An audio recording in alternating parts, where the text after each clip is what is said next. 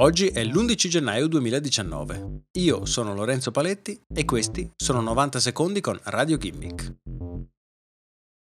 Non è ancora chiaro il motivo che spinge le balene di sesso maschile a cantare. Si pensava che il loro canto avesse il solo scopo di attirare potenziali partner.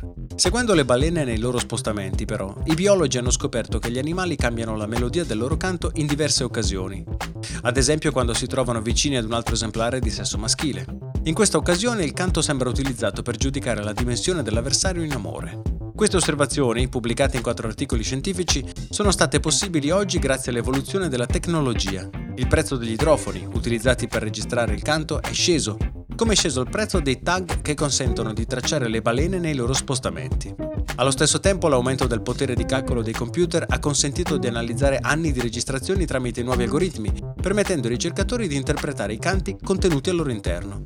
Le osservazioni mostrano come balene che appartengono alla stessa popolazione abbiano canti simili, come questi canti evolvano nel tempo e al contatto con i canti di altre popolazioni, e come gli esemplari più giovani cantino canzoni completamente diverse da quelle degli adulti.